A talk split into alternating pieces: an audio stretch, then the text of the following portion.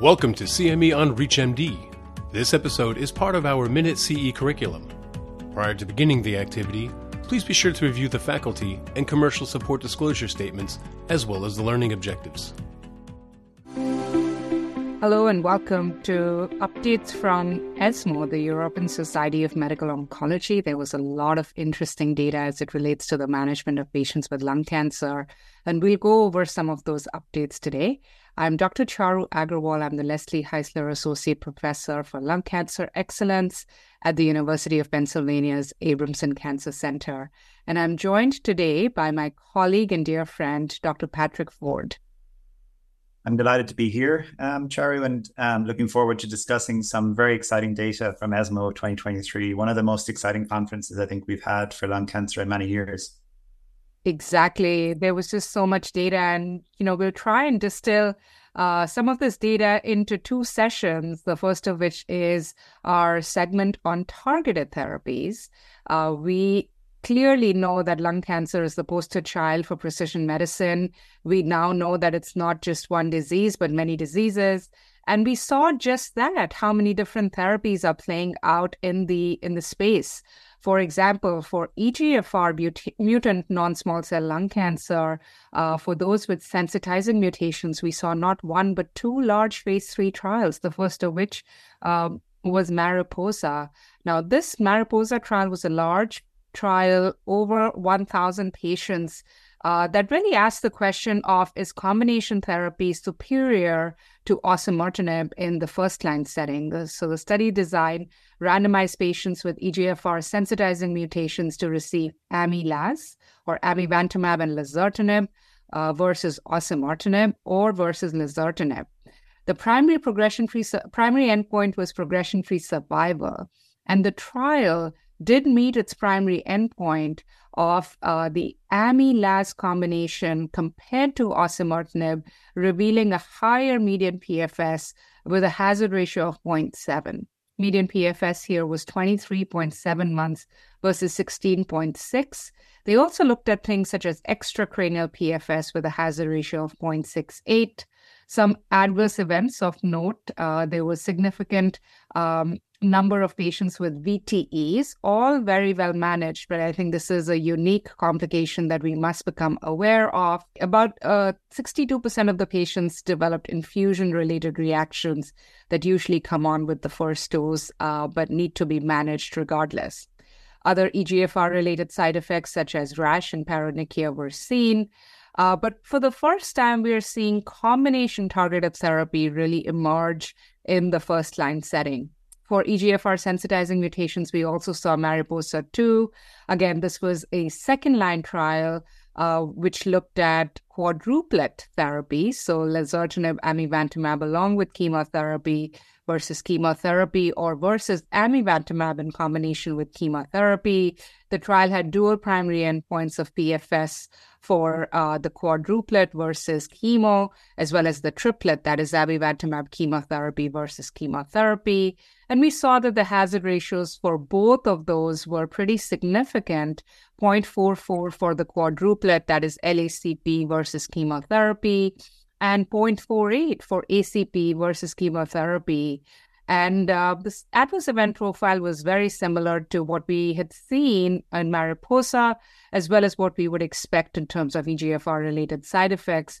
I think one thing of uh, which was interesting was uh, that lazertinib didn't quite add that much in the second line PFS because the hazard ratio of PFS for ACP versus chemo was about 0.48, not very different from lazertinib in combination with chemotherapy. Uh, Patrick, what what did you think about this data, and how will it affect your management? Yeah, I think it's um, it's becoming more and more complicated in terms of managing patients with EGFR uh, mutated lung cancer, which is welcome. Um, I think we we currently have a tolerable therapy available to us in terms of of osimertinib for most patients uh, which provides good progression free survival. But nearly all patients, the tumor becomes resistant eventually. Um, and I think now we have potentially two more intensive treatments in terms of either amivantamab, lazertinib, or potentially chemotherapy with um, osimertinib in terms of FLAURA2. Um, my personal feeling is there are probably select patients who will benefit from these intensified strategies. Um, perhaps those patients who who a priori have more um, aggressive disease, perhaps brain metastasis, perhaps those patients with exon 21 alterations. Uh, what are your thoughts, uh, Charu, in terms of choices for these regimens? I think we, this is definitely a step in the right direction. We are seeing that targeted therapies and combination targeted therapies can yield uh, improved PFS. I think these are two positive trials. Uh, we do have to uh, factor in patient preferences. I think toxicity is something that we have to look at. Uh, but I think definitely a step in the right direction. In the future, I think in first line, we will be looking at combination strategies, be it with chemotherapy, be it with targeted therapy. So I think this is a step in the right direction. And in fact, EGFR classical mutations were not the only um, players in the field at ESMO. We saw data from the Papillon clinical trial as well. Uh, if you remember, this is a phase three clinical trial for EGFR exon 20 insertion mutations. Uh, in the first line setting, currently we treat them uh, with either chemo or chemo IO, chemo BEV. I think there's no wrong or right answer here. But this trial evaluated the efficacy of amivantamab in combination with chemotherapy versus chemotherapy alone, with the primary endpoint of progression free survival.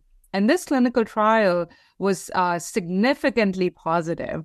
Uh, primary endpoint of PFS improved with combination targeted therapy and chemotherapy with a hazard ratio of 0.39 in the first line setting. Um, overall survival benefit um, is, has not yet been um, shown, but interim overall survival also shows a trend in the favor of amivantamab and chemotherapy with a hazard ratio of 0.6.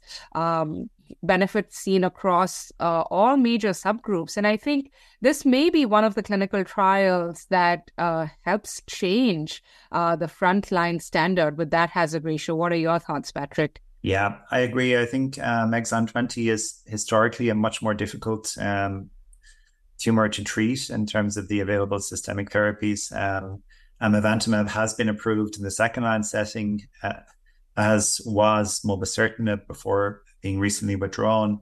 However, our targeted therapies overall have been limited, and I think this trial is probably the first to show that by giving these therapies up front, we can really achieve significant benefits for our patients. And I think it is, to my mind at least, practice changing in that first line setting.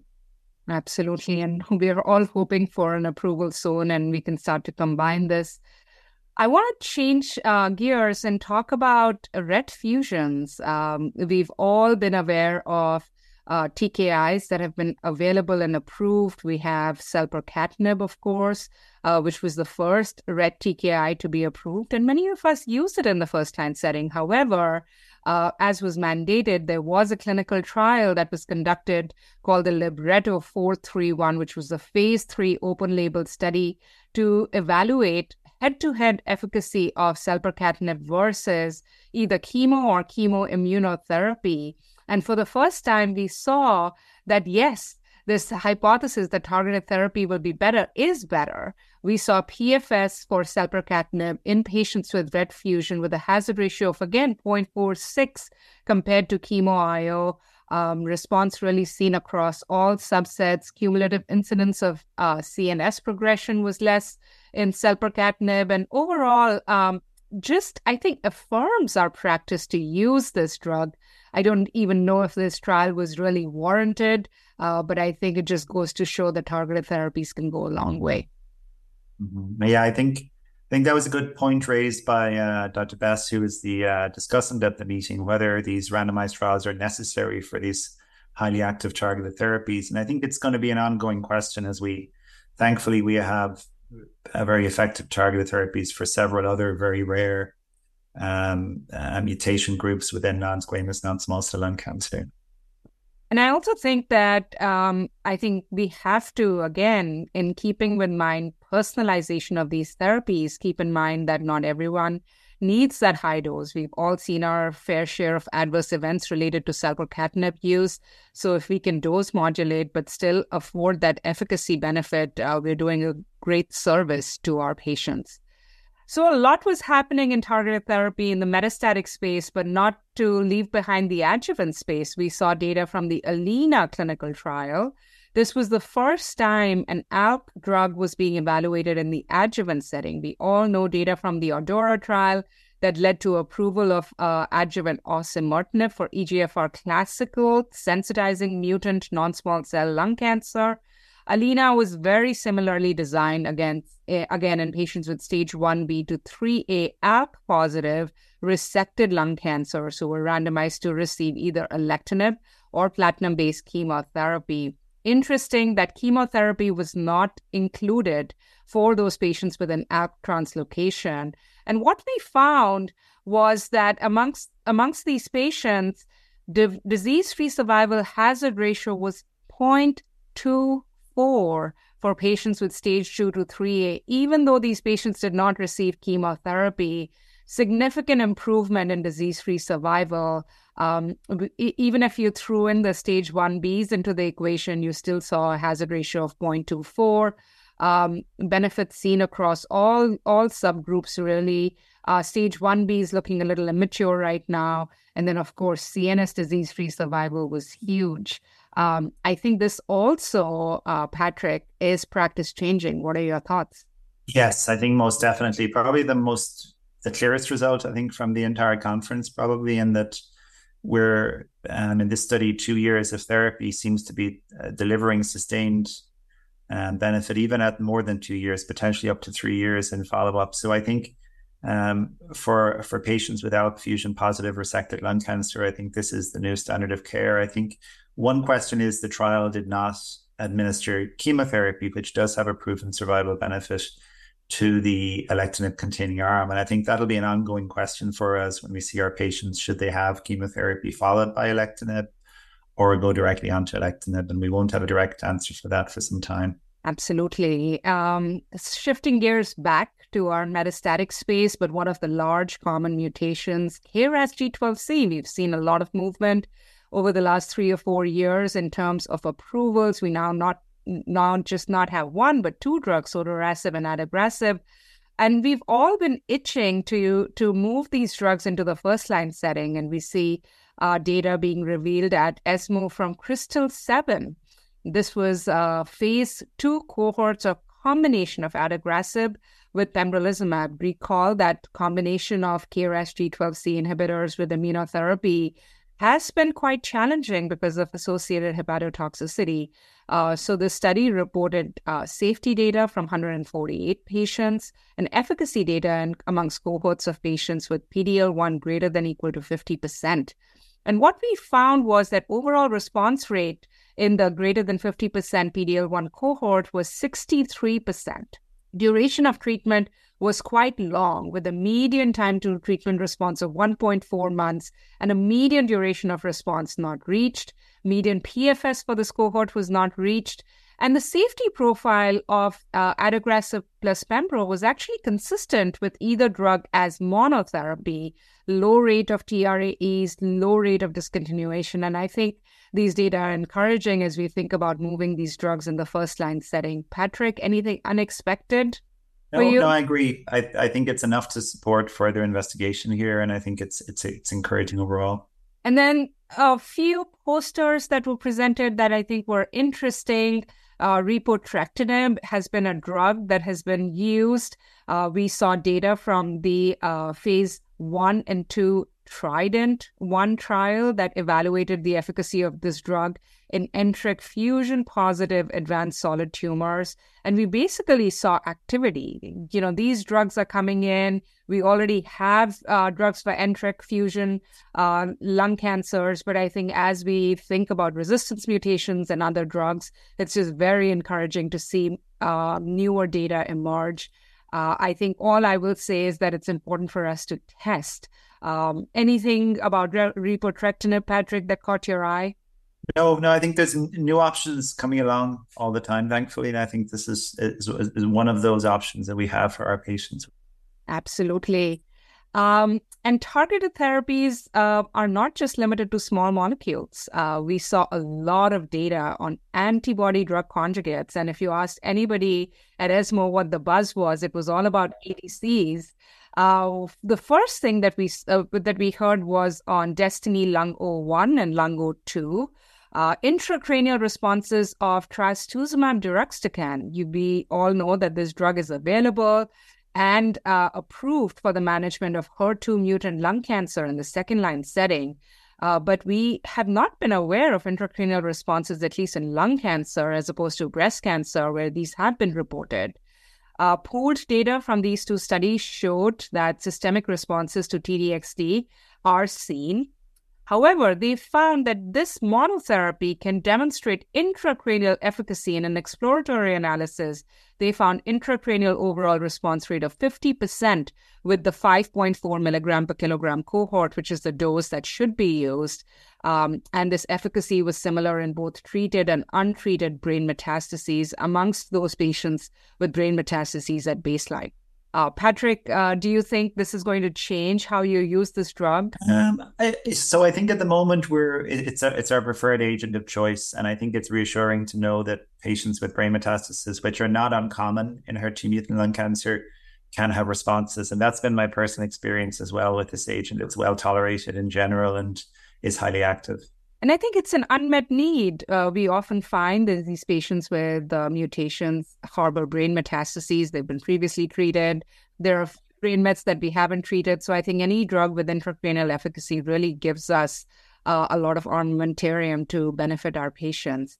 Um, so uh, trastuzumab deruxtecan was not the only drug to demonstrate intracranial efficacy. We also saw data from HER3-DXd. You will recall that we discussed this trial from World Conference in Lung Cancer, where the results of HERTHENA Lung 01 were presented. This is a drug that is being actively evaluated in the EGFR mutant lung cancer space in those with classical EGFR sensitizing mutations. And we saw data from the third line clinical trial setting where patients had progressed post osimertinib as well as chemotherapy. At ESMO, we heard data from the intracranial response rate uh, with the use of this drug. And what we found was encouraging durable intracranial responses with just this particular um, agent that was used. Uh, this was obviously very, very encouraging we found also that the rate at which the CNS was the first site of progression with and without a history of brain metastases was uh, was very low with the use of this drug. And again, I think um, anything that brings with it CNS uh, penetration is a welcome um, welcome agent in my clinic. Patrick, what about you? Yes, I think I think it's really good that we're seeing, even though these are not small molecules, they're relatively big proteins antibodies, they're having intracranial activity. And I think that's encouraging as a class as well. And I'd like to finally close with one drug that uh, was presented in two different settings uh, Dato-DXd. This is a TROP2 antibody drug conjugate. We saw for the first time tr- results from Tropion Lung 01. This is a phase three open label clinical uh, trial amongst patients with non small cell lung cancers with any histology, any genomic alteration uh, randomized to receive either Dato-DXd or docetaxel. So this could be a second or third line drug with a primary endpoint of PFS and OS, uh, dual primary endpoints. And we saw that this drug did improve overall PFS with a hazard ratio of 0.75 um, against docetaxel. Uh, PFS seemed to be much better in non-squamous with a hazard ratio of 0.63, but squamous population did not do well with a hazard ratio of 1.38. So actually, patients did worse on data, Dato-DXd. I think interim overall survival data show us a hazard ratio of 0.9. I think there have been concerns about safety of this drug. There were some ILD related deaths that I think we need to uh, bear in mind. Uh, but overall, seemed like this drug had fewer uh, all grade TRAs compared to docetaxel. Uh, grade three and higher T- TRAs, about 25% with this drug compared to 41%. Um, Patrick, if this drug were to be approved, how would you use it in your setting? Yeah, I think it's it's a, it's going to be a difficult one to interpret, you know, because um, the benefit does appear to be almost completely in the non-squamous population. And even within that group, we have the breakdown in that patients with actionable genomic alterations were permitted to enroll as well. Um, so we have both the the AGA population and non-AGA, and I think people will look closely at those hazard at, at those hazard ratios, also at the alternatives in particular for those patients who have actionable genomic alterations in this setting, where there are there are other ADCs, there are potentially combination targeted therapies as well. Um, but overall, I think where this drug may have a, a significant role is in the non-squamous, non-actionable genomic population, at least initially, um, because that's a group where we don't really have good options. But whether this trial, um, the way it's been designed and the way it's reading out at present, will support approval, I think that's still to be determined. And you highlighted uh, one of the key points of the next trial that I was going to discuss, which is Tropion Lung 05, which basically evaluated the activity of this drug in patients with actionable genomic alterations, heavily pretreated patients. But we found that this drug is quite active, particularly amongst those with EGFR mutations and ALK rearrangements. I think the AE profile is something that will um, that we will have to learn how to manage. You know, in addition to ILD, nausea and stomatitis seem to be the predominant AEs. Um, less grade of hematologic uh, toxicities as compared to other D- ADCs, but I think I completely agree that this may be a player in the non-squamous, non-small cell lung cancer, maybe as an option even for our patients with actionable genomic alterations. Well, Patrick, this was great to discuss all of this exciting data. I had to speak fast to keep all of this in, uh, but I appreciate you weighing in uh, with all your expertise. Thank you. Great to be here, Charu. You've been listening to CME on ReachMD. This activity is jointly provided by Global Learning Collaborative, GLC, and Total CME, LLC, and is part of our Minute CE curriculum. To receive your free CME credit or to download this activity, go to reachmd.com slash CME. Thank you for listening.